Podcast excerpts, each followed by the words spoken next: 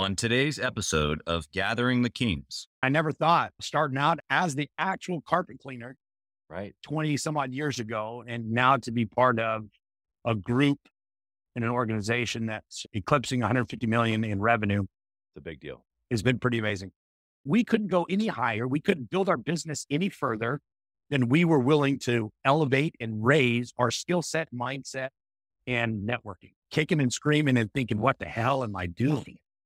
I've graduated with a business finance degree from a prestigious university, and I'm going back from Dallas, Texas to Denver, Colorado to run a carpet cleaning business.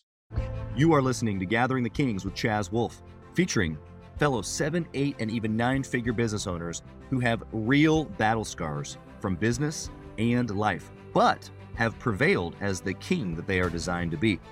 We welcome high-performing entrepreneurs to the stage in order to reveal the real of the real on what it takes to build a successful business today. We dissect the good and bad decisions they've made along the way that give a true and accurate picture of the journey of success and how you too can get there. Through this dialogue, you will learn the value of growing your network and surrounding yourself with power players and kings like today's guest. Grab your pen and notebook because we're about to dive in. What's up, everybody? I'm Chaz Wolfe, Gathering the Kings podcast. Today, I've got Shane Karren here on the King stage. My brother, Shane. How we doing? Good to be here. I had to hurry up quick and hit the recording button because we were just having such a great time and covering all kinds of just really, really good stuff. And I'm like, whoa, we got to get this on the recording for the rest of the audience.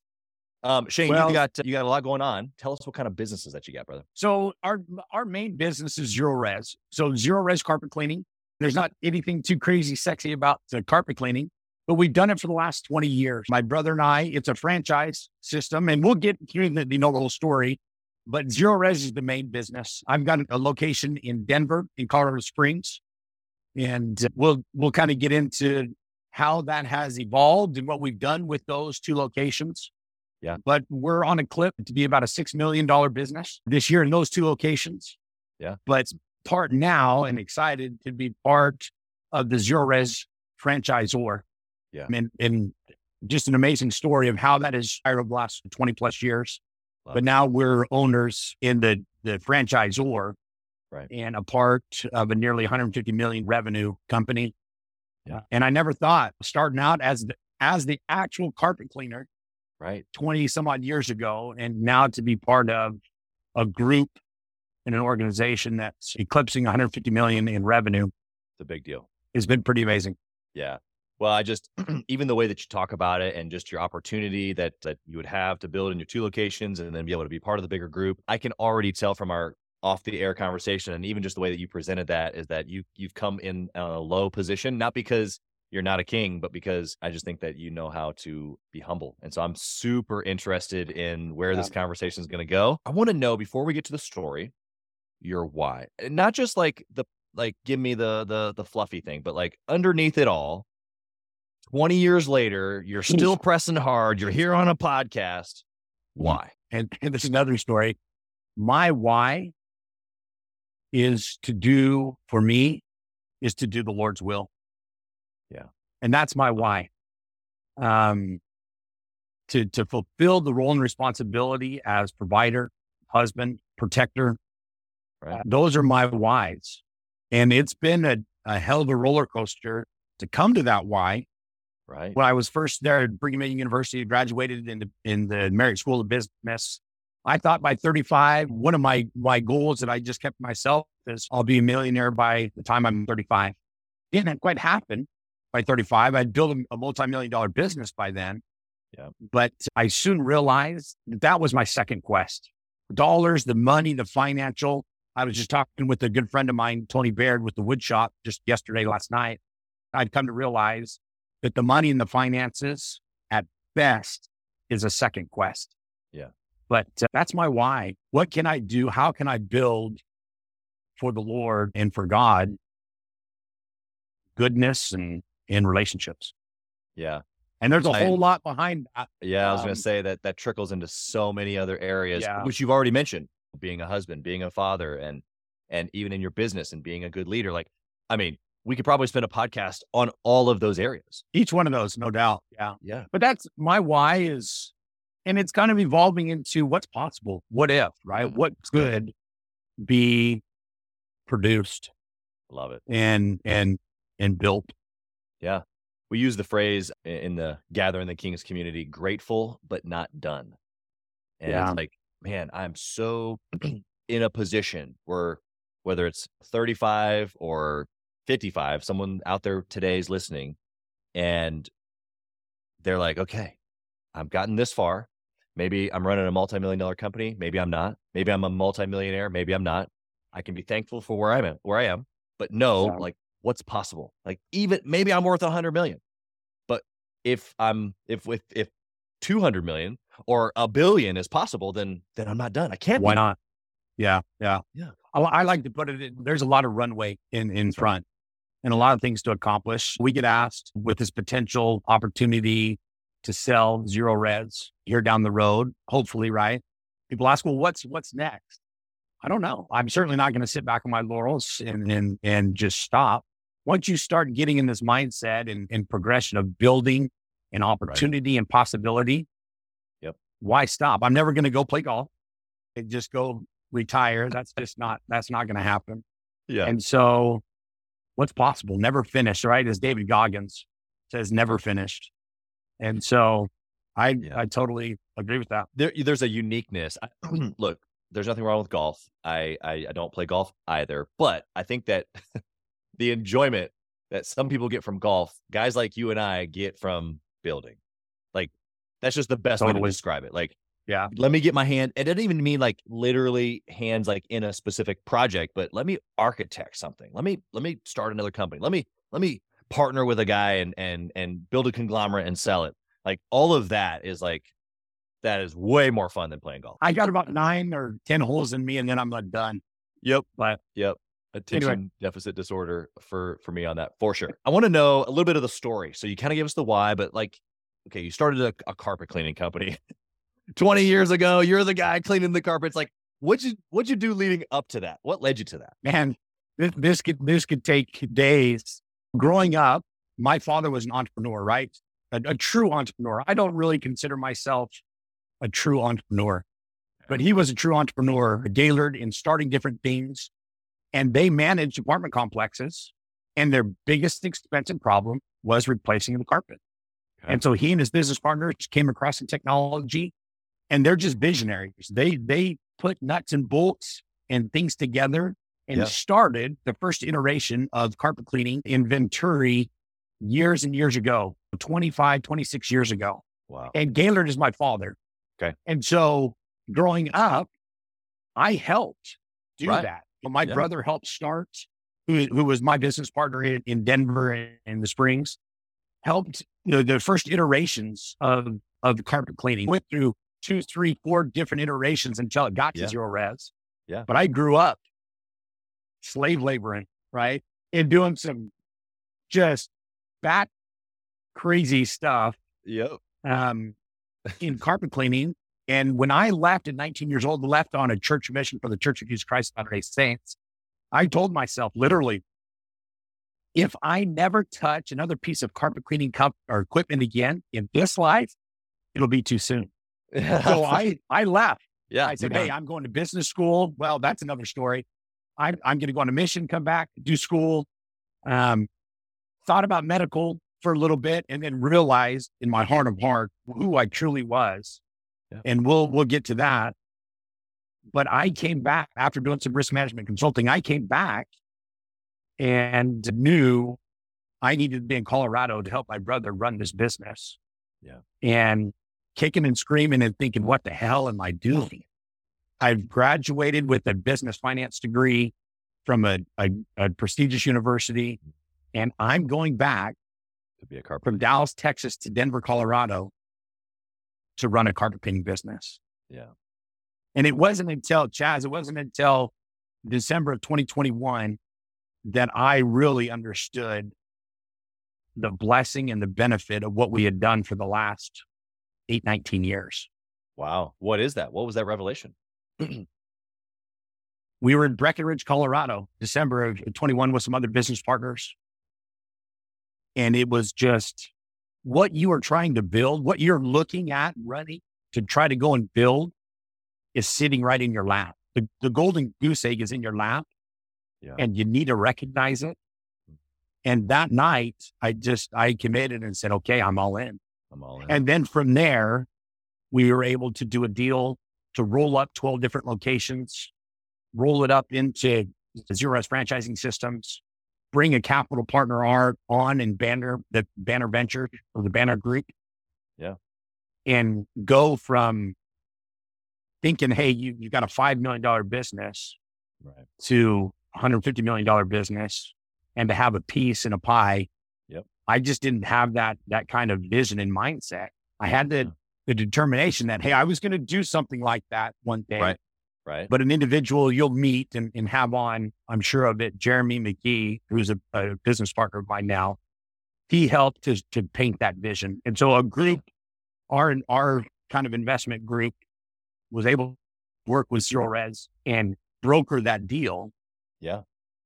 And then roll that into bringing on a capital partner with Banner and now go and build in Hawaii, Canada, England, and expand the franchise into all those locations and to be a part of that.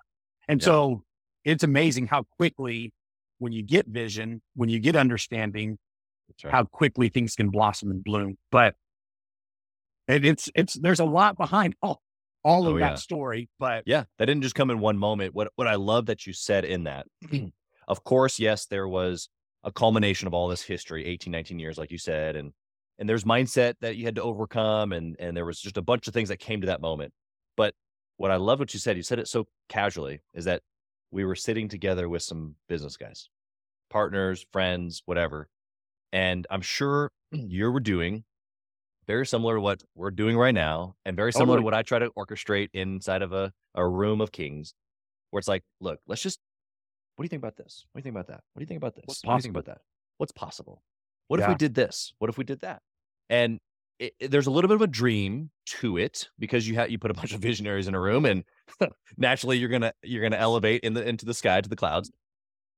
But it also is a transfer of courage. And I try to do this with the show here to maybe the person that's trying to come up behind us, but it can even happen at this level. Guys like you and I, we can sit here across the screen right now, or across the mic, or in Breckenridge, in a room. I'm sure you guys were doing some skiing, and it's like you look across the room and you can transfer courage to each other, which then comes out in mindset, a different perspective, and now I can go to work, right? Would you agree with that? Oh, without a doubt, right? A year and a half, 2 years prior to that, in my mind was, man, could I run this business on my own, right? Knowing that, hey, there's going to be an exit somewhere or another, right? In my partnership with Jason, with my brother, there's going to be an exit somewhere. Could I run this business on my own? Can I run a $5 million? Can I get it to an $8-10 million business in the next few years? And there was serious doubt, right? Of like, dude, holy hell, can I do this? And sitting, it's kind of funny. My wife, she busts my chops for this. Jeremy and Chad Barnes is another business partner of mine. We're sitting in a hot tub in Breckenridge where all this just started to develop. And you just started to think through, what if we could do this? Yep. What if this could happen? You're already there, right? Yep. It's not when I get to this point. No, we're there. We're in the midst of it. And it's hard to see it sometimes. Yep. But Chad just, no, dude, we're here. This is possible. And then just the wheels, as you continue to go, okay, here's the next step or two. Yep. You have some conversations with Zerorez. What's possible? Is there a possibility there? And just how it snowballed, and to work with an amazing group, Shawn Moon, CEO at Zerorez, and the other founders at Zerorez. It just snowballed, and then it happened. Yep. And so it's amazing. You can get pie in the sky sometimes with a bunch of visionaries. That's right. But when you've got some visionaries and some integrators, that's right, some doers, you can get crap done, man. Oh, yeah. And things can happen. Yeah, I love that part of the getting it done, because dreaming is like, you, first off, you have to dream. Like you can't, if you don't, then you never actually come out of the day to day enough. Like you said, you can't step far enough back. to be able to see what's possible. So seeing what's possible is step one. I agree with you, but man, execution, especially if you're that guy that doesn't necessarily execute super well. Yeah. No if you doubt. Are the true visionary and you have no ability to cross a T anywhere ever. So it's like, man, yeah, you got to link arms with some guys that know how to do that. And, or you have some accountability somehow. And that's just what I love, even about relationships like this, where it's like, I know, even though Shane and I just met an hour ago, basically, it's like going back and forth here. I know that you're doing big things. And so if I'm ever going to catch back up with you again, you're going to ask me, Chaz, what's new? What's going on? And I'm going to say, Shane, what's new? What's going on? And if I say the same thing that I did today, like that's a problem. Like that's in self-accountability. You know what I mean? Yeah. Yeah. Going back, at first, when I first came from Dallas to Colorado, Jason, my brother and business partner, he's just got no fear. Doing what he did, right? Coming from podiatry school and coming and starting a business, he's a visionary. He can set a vision, but yet he can dive in. And I have never met anybody that has more guts and just grit and tenacity to just dive in and say, let's freaking go. I don't know how it's going to go. Yep. And it may be an absolute shit show. Yep. But we're going.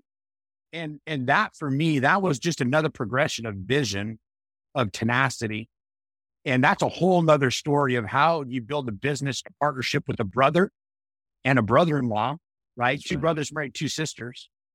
And that in itself is a whole another podcast of how to make that go. And we did it, right? Yeah.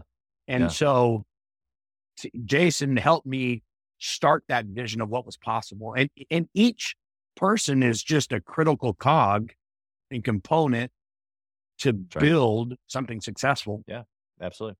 Yeah. I can look back on, obviously there's team members that I have that have been crucial to the same thing that you're talking about, you know, just pieces along the way that make it what it is. But I can even look back on strategic relationships, other business owners that have no interest in my business on paper, but that have been immense cogs in the wheel, like you're talking about, where you're like, oh my goodness, wow, if I hadn't have met that person, or if I hadn't have connected, or if I hadn't have rubbed shoulders, if I hadn't gotten that download from them, I wouldn't be where I am. And so you start adding that stuff up and you start getting really thankful for people and relationships like pretty quick. Yeah, no doubt. For the first 8 or 9 years of our business, it was very inward looking, just grind it out. If we can turn the revenue, we'll make it happen. And we had our heads in the sand, right? Yeah. Yeah. We call that warrior mode. Yeah. That's a great way to put it. It's just go to war. We'll figure it out. Yep. In 2010, I just said, man, I got into a dark place. And I just said, I'm probably better off. My family's probably better off with me gone. I'm worth more dead than alive. Wow. And I probably just need to exit, right? Because doing what we're doing, we're beating our head against a damn brick wall. Yeah. We're turning revenue. Hey, if we get to X, then we'll be okay. No, it's the bottom line. Is it worth it? All the energy and effort. And it was in 2010, where I just said, hey, enough's enough. You talk about having courage and even at different levels, you face fear. But I just said, hey, it's time to have open kimono conversations with others and figure out, what are we doing wrong? What's not working? How do we do this better? And to me, that was one of probably 2 or 3 biggest decisions and best decisions we've ever made in our lives. Is I just looked out and I said, okay, I'm going to go to other locations. I'm going to start talking to other people. And I'm just going to really go, dude, this is what we're screwing up. This is what we're not doing right. Yep. What are you doing right? What works? Compare the P&Ls. Yep. Go line for line. What's working? What's not? How do you structure the business right? What should or should not be happening? And some really honest questions that made all the difference in the world. Yeah. And the second decision we made that made all the difference in the world was reaching out and start coaching. We could go, we couldn't go any higher. We couldn't build our business any further than we were willing to elevate and raise our skill set, mindset, and networking, right? Yeah. Yeah. And it was just amazing at that point, at our lowest, darkest, deepest point, to go, what are we doing wrong? How do we do this better? Yeah. And from then, it's been an absolute reach out, network, connect, build that's made all the difference in the world. Yeah. How, so inside the warrior mode, you're right. It's head down, grind, war, survival, really. Yeah. And that's okay. You had mentioned it. For a period of time, you kind of have to do that so that the business has enough resource really to start creating systems and hiring people and freeing up that mindset a little bit. But the person listening right now that's maybe not in the king mindset yet, they're in warrior mode. What can you give to them practically that helped you get to that place where you started thinking relationships, networking, asking for help, paying for a coach, or joining a mastermind, or whatever all those things are that helped you in that moment that they haven't done yet, or maybe they've thought about it, or maybe they just hadn't even come across their radar? What would you say? The biggest excuse is, right, we don't have the money, right? We can't afford to do this. That's right. I think, Chaz, my advice and counsel would be, you can't afford not to do it, right? Yeah. You cut something else out, you push off a bill or something else. That's right. And you figure out a way to spend $400 a month or $250 a month, coaching with somebody twice a month, or, you have to do that because the blind spots, you just don't see and you just don't know what you don't know.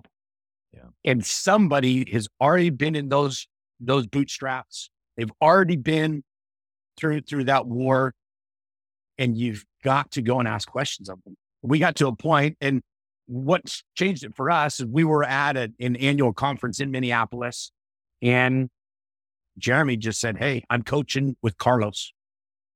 You probably ought to utilize him." And I just said, I went back to Jason. I said, "Hey, man, it's going to cost us $1,700 a month. We don't have that." And I said, "I don't give a damn. We're going to do it. We're spending $1,700 a month. Other bills will put off. I'll postpone something else. Yep. But we're spending the $1,700 a month, and we're going to figure out a different way to do this." And that made all the difference in the world. Yeah. Yeah. You got committed to growth. You got committed to change. You got committed to leveling up. And I just posted about this on Facebook the other day. The difference between obviously being interested or committed is fairly obvious. Yeah. So many people are interested, and even entrepreneurs, like, I'm just out here, I'm building my business, but I'm interested, or I'm interested in leveling up. I'm interested in getting some answers. I'm not really committed, because what you just described is committed. It's all in. I don't care. I will do this because I have to. In order to succeed, I know I have to go to the next level. And it becomes now a burning desire. And $1,700, it could have been $17,000.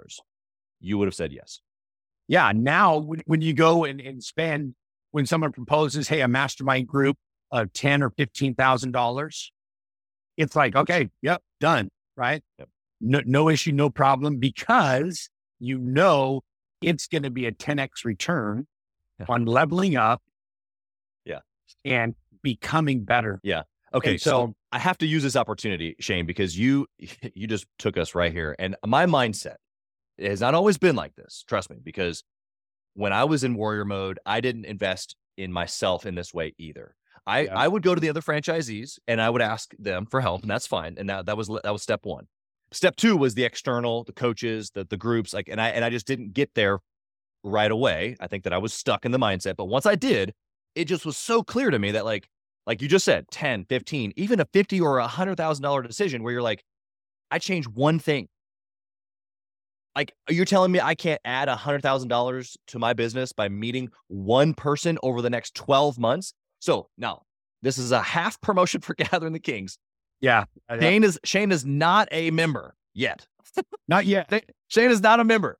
But legit, like right here, you have an outside of the Gathering the Kings group perspective.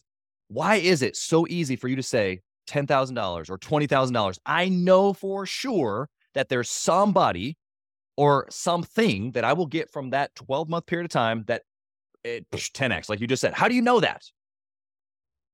Just experience. You just go do it. Yeah. Right. It's a different shift in mindset, because we went and bit the bullet and just said, "Hey, we're going to go spend." Yeah, and it's kind of like this at the beginning. Yeah. Oh, totally. And it was out of pure desperation. But I just looked at Dan Sullivan's, his coaching. I don't know if you've heard of Benjamin Hardy and Dan Sullivan. Yeah, I got it right over here. Oh, yeah. So I think it's probably a $50,000 a year investment. Yeah. But personally, not from the business, I'd be willing and debating about doing that personally. Yeah. To go and invest that, because it has given a return, right? We took a $2.5 million company at that time, and still $2.5 million and barely breaking even most of the time in the red, right? To go spend $1,700, build a $6 million company and have 20% NOI. Yeah. And a whole different mindset and lifestyle and connect. That would probably be one of my best decisions we've ever made. Yeah. Is coaching. Yeah. And good. Just networking. Let's flip the script. You've given us some really practical things, even a little half promo there for Gathering the Kings. I appreciate that. But what about the bad decision? What'd you do that we can stay away from? I'm going to do it on my own grit. We'll figure this out, right? It's just the opposite of that. Head in the sand, pride. No, I should know exactly what a P&L tells me, or the story that a balance sheet tells me. I should know how to do this. There's no way I'm going to go ask someone else. And so those were some of the poor decisions of pride. Yeah. You said, now you're in warrior mode. Yes, you've got to be in warrior mode, but I wish at year 10, what we learned at year 10, that I would have implemented in year 2. Right. Right. And the speed with which we would have covered ground. You're right. And tick market share. Yeah. Would have been 10 times, 20 times faster. Right. And so I think one of the terrible decisions was that. Another one is trying to be something that you're not, right? Okay. We in 2009, 2010, we went and opened up a franchise in Seattle. Okay. We had no freaking business to go do that. Why? Right. It was a visionary play. It was let's go do it. It's an opportunity. It's an opportunity. And it kicked our arse. Yeah. It sent us 2-3 years back in Denver. Interesting. And it lasted a year and then we pulled out. And so trying to be someone you're not. Because it was a distraction, because it spread too thin. Took capital from Denver, our emotional, mental capital, our focus. Yeah. And so that was, in most respects, a really poor decision. Yeah. And just put unneeded stress. Yeah, let's go get it. Let's an opportunity. Yeah, you got to don't be stupid about it. Right. Right. Right. And so those are probably some poor decisions that we've made. I can tell you a lot of stupid decisions and tell you what not to do. We're good at that. Yeah. And so, we're just starting to scratch the surface of some good decisions and some things that we've done and done really, really well. Yeah. I love that. Well, I think that you've kind of bubbled everything up into, yes, you can be on your own for a period of time, but don't stay there. In fact, try to cut it sooner. And I would agree with that. I think that was probably one of my biggest oopses as well, is that I just thought I had it all together, and I was moving fast, doing a lot of revenue, and I was the youngest franchisee. Yeah, I was rookie franchisee of the year the first year, and at 25 years old, you just couldn't have filled my ego anymore. And the world whipped and figured. Yeah, but and maybe for 25 I did, but like, is that where I was wanting to go, or am I not done? Right. So it all goes back to very how you started. It's like going, okay, well, what's the potential here? And as you start realizing that it's more and more and more, you go, oh, geez, the more money I make, you realize I need to be better with my stewardship. Like we were talking about. Yeah, the better stewardship. Let's continue on with maybe some steps here. I want to, before we go to the speed round, do you have any decision-making steps? Something that comes across your desk, you and your business partners, is there a certain philosophy that you have of how to make a good decision today? You're saying you're making some good ones. Yeah, I think what's the effect on the bottom line EBITDA? Right now, we're totally in that mode, right? Because we're trying to build, to set it up, to have another exit, another sale, right? Yeah. So everything right now is EBITDA. What is the effect on EBITDA? Mm-hmm. We're a multi-million-dollar business, right? We've been very successful. I just flew out here to Spokane to meet with our agency, the Woodshop, and Jeremy, hey, can I crash at your place? I'm not going to go and spend money on a posh hotel or some swanky hotel. Hey, can I crash at your place? One, for relationship, right? To build and connect. But two, if it sucks the bottom line, I'm not doing it. Yeah. Right? I'm just not going to do it. The other one, obviously, can we get a return ROI on it? Right. Right. But does it support which direction we're rolling? And if it doesn't support it, I'm not doing it. Right. That's right. If it's not helping the bottom line, and that's the one, I think, KPI that for right now, and I asked Jeremy the same question as we were driving over here to the office today. What is it? What is the one thing that you would measure if you could? And right now it's EBITDA, right? Not at the expense of relationships and everything else, but is it profitable? Is it going to help us get to the next cell? And if it's not, you better think long and hard about doing it. Yeah, you mentioned this earlier, so I want to kind of tie these two pieces together for the listener. You said at some point there's going to be an exit. My brother Jason and I, whether it's him that leaves or I that leave, or we both, I mean, at some point, whether you give it to your kids, whether you sell to somebody else, whether you pass away and the business closes, there is going to be an exit. One way or another. One way or another. So when you kind of settle that in your spirit, you go, okay, well, what would be the most advantageous way to exit? And so now you start thinking about, okay, like how do I build the machine so that the EBITDA number can actually provide an exit? And I love the strategic thinking in that. It seems so simple to folks like you and I, but there's a listener who doesn't even know what EBITDA is right now, which is fine. Yeah. They can go look at that. It's the net. Okay, fine. Okay. When you can take that number times a multiplier and sell your business, that is that's what's valuable. It's a representation of what's inside. Okay, fine. My first question in the speed round is, what's the one thing that you would track? You've already said it. It's EBITDA. So as an owner listening right now, who maybe understands or doesn't understand the concept of building a machine unto EBITDA so that I can exit, what would you say that you have, or maybe an understanding or maybe some nuggets here on why you're tracking EBITDA? Yes, it's to sell, but like help the person that maybe isn't as far along as you to be able to like really grasp. It's not even just the profit of the business. Yeah, okay, fine. But it's this so that I can this. It's even going back, right? That young entrepreneur that's building the company, are you building to sell it?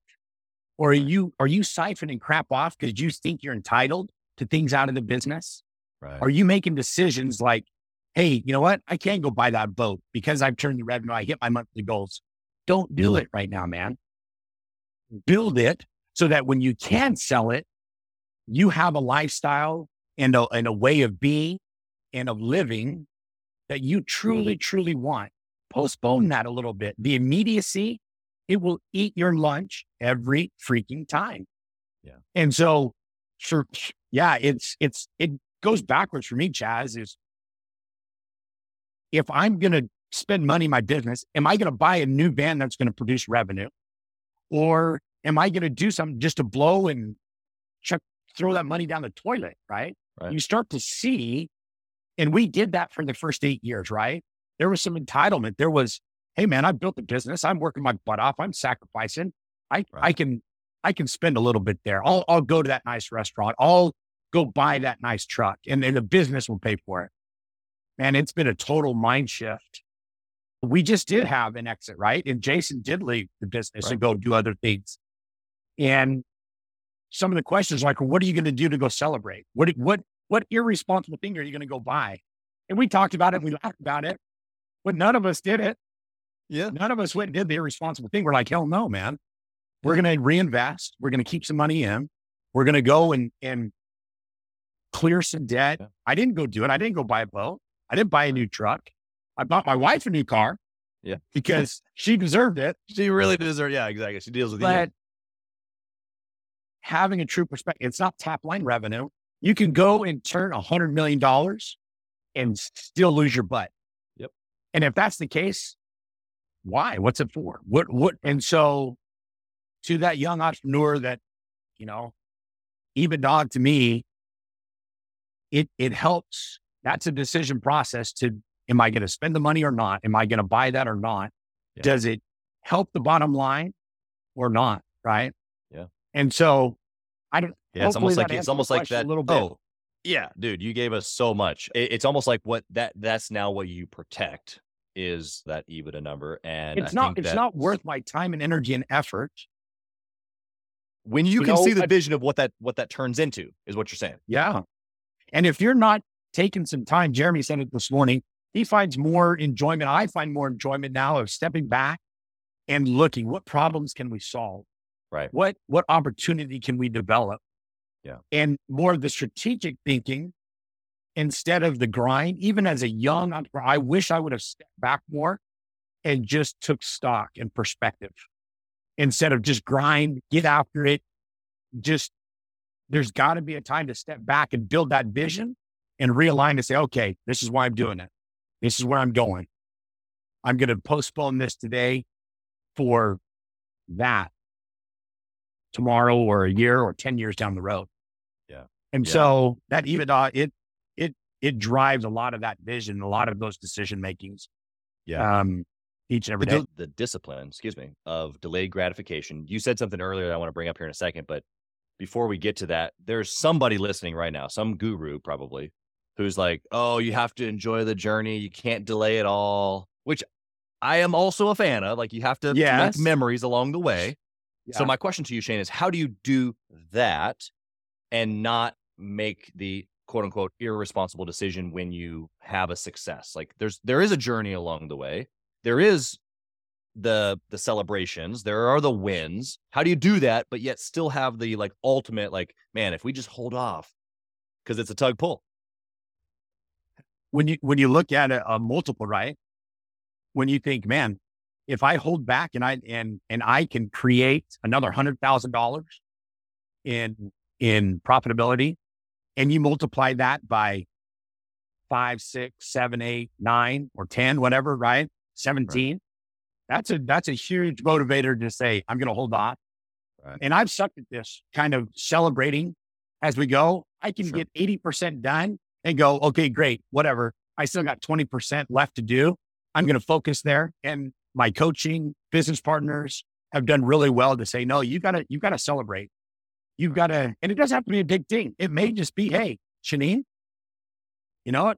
We just took the largest distribution, and this is in our last sale, but earlier on, we just took a $10,000 distribution that we've never taken earlier on in our business. Right. Let's go do a nice dinner. Let's go stay in a hotel downtown and just recognize and celebrate. Yeah. Or just maybe writing down, hey, dude, I won today. And this is how I won. This is how I celebrated, and enjoy the journey. One other thing that has helped me is just to step back and say, okay, what relationships have been built because of this? Yeah. What opportunities, and Dr. Benjamin Hardy talks a ton about this, and I love his book, The Gap and the Gain.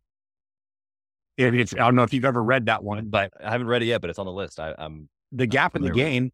It doesn't matter what Jeremy or Chad or Jason or Jake or anyone else does. Am I better today than I was yesterday? Am I better this month than I was last month? Right. And to me, for a long time, that was the celebration. That was enjoying the journey, right? And measuring things right. Totally. Because for a long time, it was always, damn it, man. Jeremy's doing this, or Jason's doing this. And that FOMO, getting that out of your life. Yeah. Is a huge step in enjoying that journey. You're right. That FOMO that you're talking about is tied to a lot of the material things, because we see so-and-so got the truck, or so-and-so went on the trip, or whatever. And truck, experience, dinner, whatever. We've all done those things. Yeah.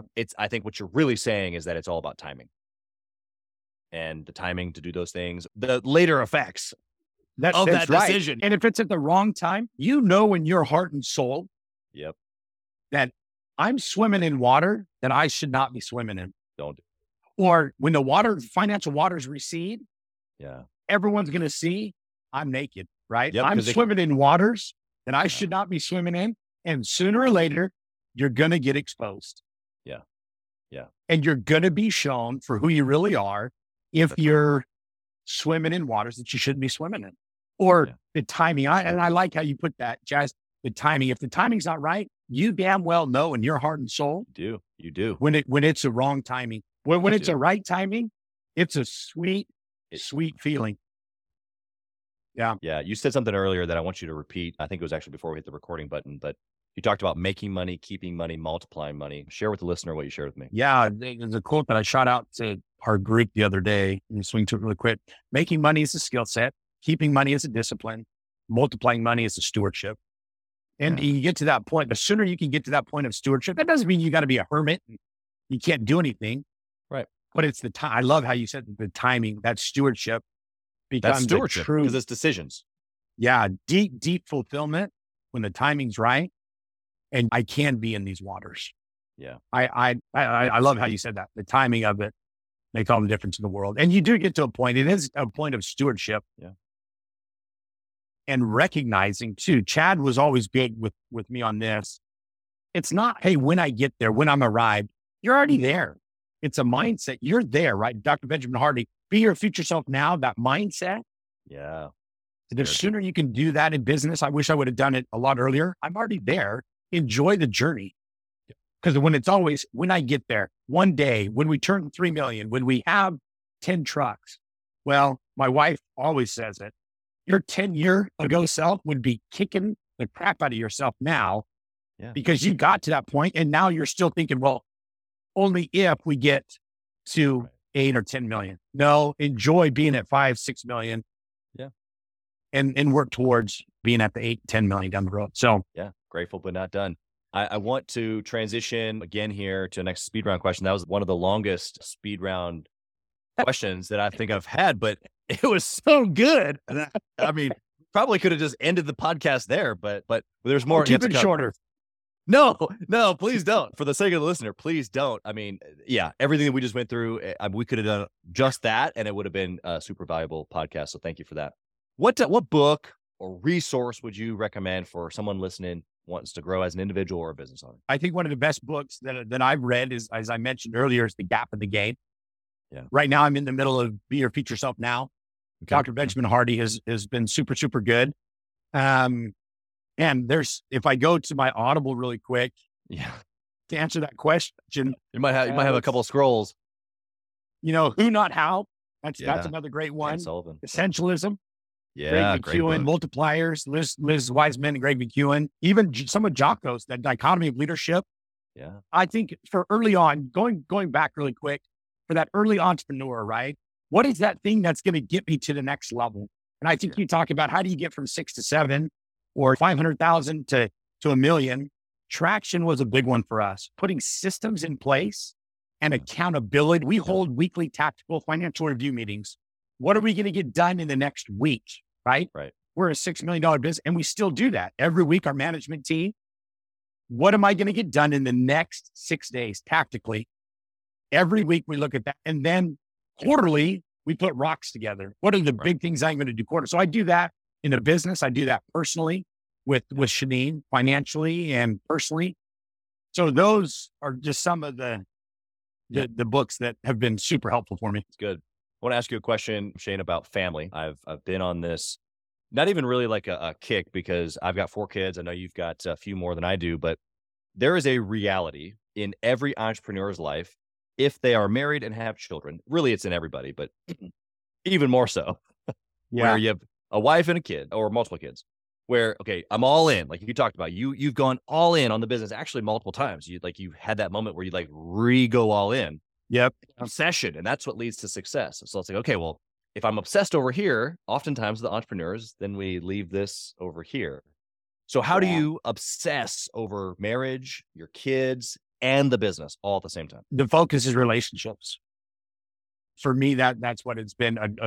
Just a wise mentor and good friend of mine, Bob Davis, one day just told me, he said, Shane, you're doing the easy thing. Going to work and grinding is the easy thing. Going home and being dad and being husband and father, that's the hard thing. Yeah, go do that. But I think I've found a good balance. I get in, I get crap done that needs to get done. And then I get home and I go do what needs to be done there. And so for me, it's just the focus on relationships. And for me, keeping that focus has kept the balance.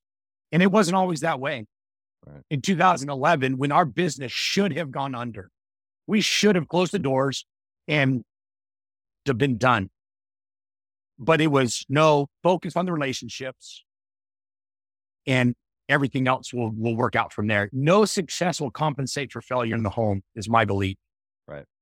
And failure relationships. And so for me, that's been the thing, is focus on relationships. Yeah. How, I mean, just to take that one layer deeper, because you just, so good to have that as like the obsession. The business isn't the obsession. The other parts, it's relationships. Okay. What does that look like practically with your wife? What does that look like practically with your kids? We kind of get the business piece. You've talked about the teams and even the traction piece. Okay, fine. How do you implement those things on a regular basis? So it's not just like checklist. Oop, I did that. Totally. That it's actually about the relationships. How do you do that? I think just tactically, what that looks like. I've got a reminder on my phone every day, and I send at least one text of encouragement or recognition to one of my children. And I've got to get back to this. I did it for years and years and years. I have one-on-ones with my children. On the first Sunday of every month, I sit down and have one-on-ones, just dad and desserts. And so we just go through and just talk through what's going on in their lives, what's working, what's not, what can I do? What are your goals? What are your plans? Weekly date nights. This is one that a very good friend of mine gave me years ago. And I do quarterly trips with Shanine. Come hell or high water, we're on our quarterly. And before we leave that quarterly trip, we plan out what the next one is. Yeah. And that just kind of just keeps you looking forward. Yeah. But there's something that I do with each of my children once a month. That's just one-on-one and an activity. I show up to their games. Come hell or high water, doesn't matter. When Jason and I always said, Zerorez is not the most important thing in our life. If this fails, fine. Our family's still going to succeed. And so those are some practical things that I do. I've got two children on church missions right now, talk to them weekly, but it's just always the forefront of my mind is those relationships.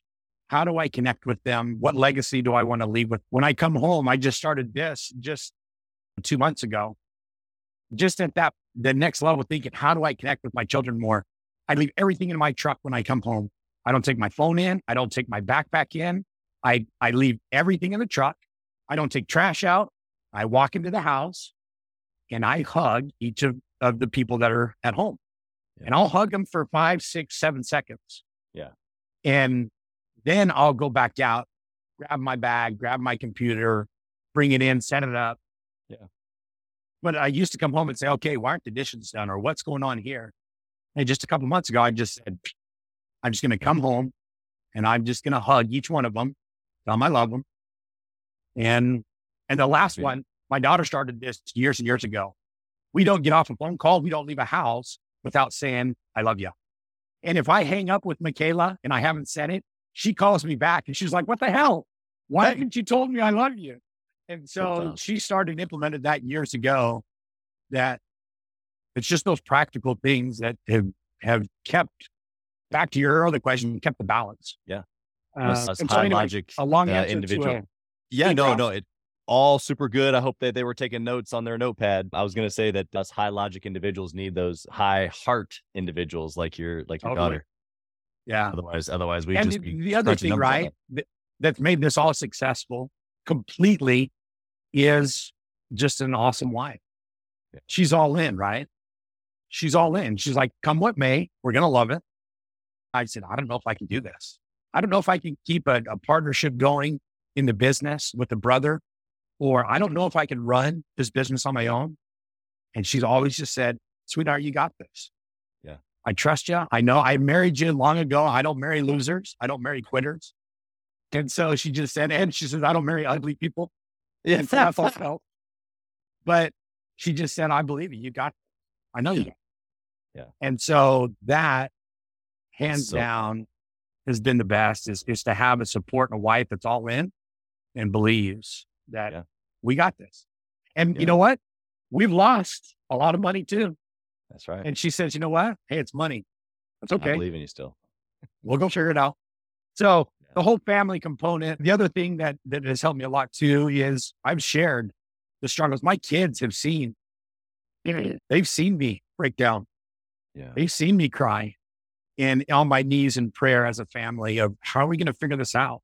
Yeah. How do we take care of a couple hundred people that are in our business?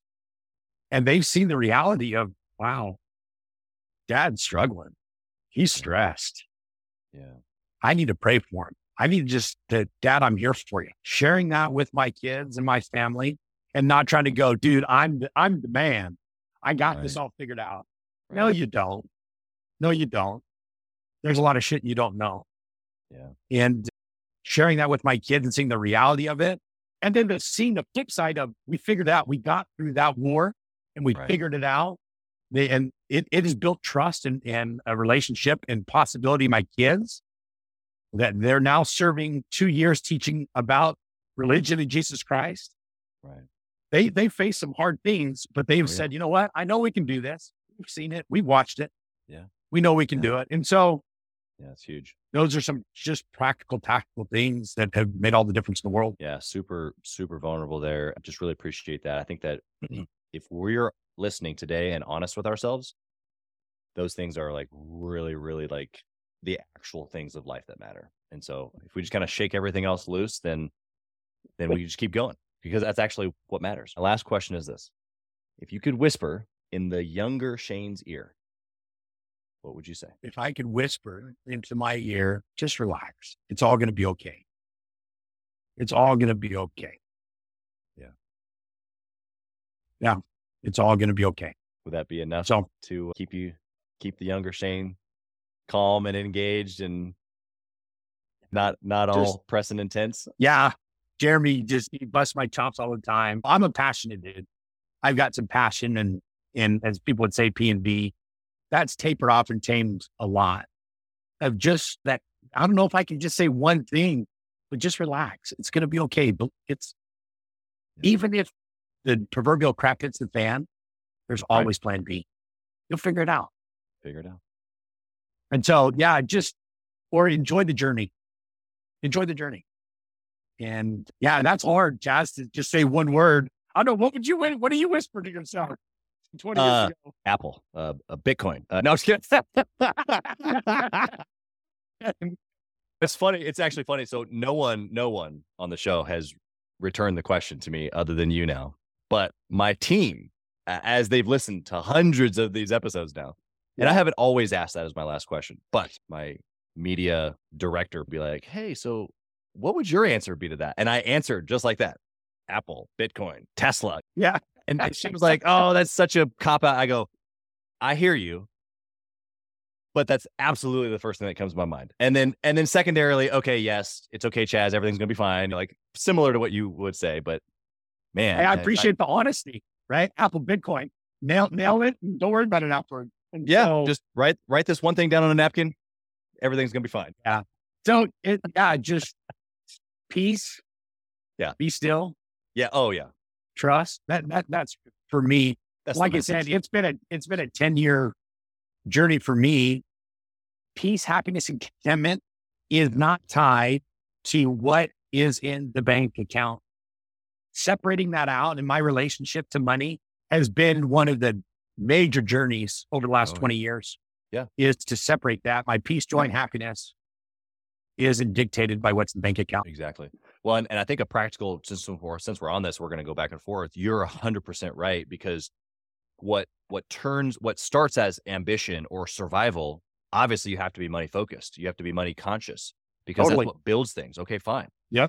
But that separation that you're talking about is that you realize it's a game, which is everything that you just said to your younger self, which is relax, everything's going to be fine. Like, in essence, what you're saying is like, don't get caught up on the little stuff. It's just a game. Like, you're going to figure it out. Don't worry. They're just pieces. Yeah. They're just pieces. And you're not going to sit back and just go, hey, everything's fine, man. I don't have to do anything. Bull crap. Right. You still work your arse off, right? Yep. You're still, but it's at, I call it simplicity on the far side of complexity. Ooh. Simplicity on the far side of complexity. You've got to go through the complex. You've got to go through the war. But when you can get on the far side, simplicity on the far side of complexity, yeah, it becomes a lot more enjoyable. Yeah. And if I could have done that in my late 20s, early 30s, there's a lot of peace and contempt that I missed out on, because I didn't just relax and not worry. And Shanine is good about that. She's just like, hey, listen, it's all going to be okay. It'll work out. And it's just money. You lose a couple $100,000 and it's money. Yeah. We'll figure it out. And so I'm eternally grateful to my family, to Shanine. They have been saviors to me in my life, literally. And there's so much runway ahead of us that meeting individuals like yourself, it just like what's possible and what's ahead. Hey, I'm excited for the journey. Yeah. Shane, I want to know, how can the listener connect with you? Number one, if they need carpet cleaning, how can they use your services? But then number two, how can they reach out to you as a business owner? They want to pick your brain. I shot over our LinkedIn, our web. I mean, if they want to shoot me an email or call me, I'm game. And that's so. I don't know if I want to give that to you. You put it on with the podcast or we'll put Shane it on the Karren, show notes. Shane Karren at gmail.com. There you go. Is one. You can go to my LinkedIn. And you guys will have that up. Yep. Our website, call the office, ask for Shane. I'm always game to talk with people and just talk you off the ledge some days or just say, hey, this is what we did wrong. Yeah. So I'm always game for that. Yeah, I love it. Thank you for not only just sharing, giving your time, but being vulnerable in the midst of it and really just giving us the real story. And I just wish you blessing on your family, your kiddos, your wife, and your team, all the plans that you have with the next conglomerate. Thank you for being here and giving your time. I so appreciate it. And right back at you. I look forward to getting to know you better and connecting more, but the opportunity and just the genuineness that you've got. And I wish you all the best of luck gathering the kings and building kings. There you go. Thank you for listening to Gathering the Kings today. I hope that you were able to pull out a few nuggets to go apply into your business right away. More importantly, though, I hope that you're realizing that it takes more to be successful than just being by yourself, doing it all on your own, carrying the weight all by yourself. What I have realized, not only in my own journey from multiple businesses and multiple different industries, and now interviewing literally over 200 or 300 other very successful 7, 8, and 9-figure business owners, is that it's tough to do it alone. And so Gathering the Kings literally exists to bring together successful entrepreneurs. In fact, we are putting together 1,000 kings, specifically who are grateful but not done.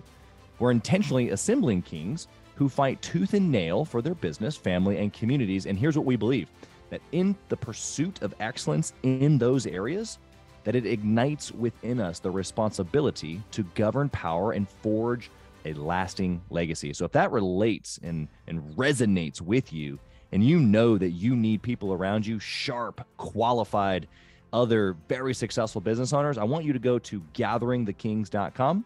I want you to take a look at what we're doing and see if it makes sense for you to be part of our pursuit to 1,000 kings. Talk soon.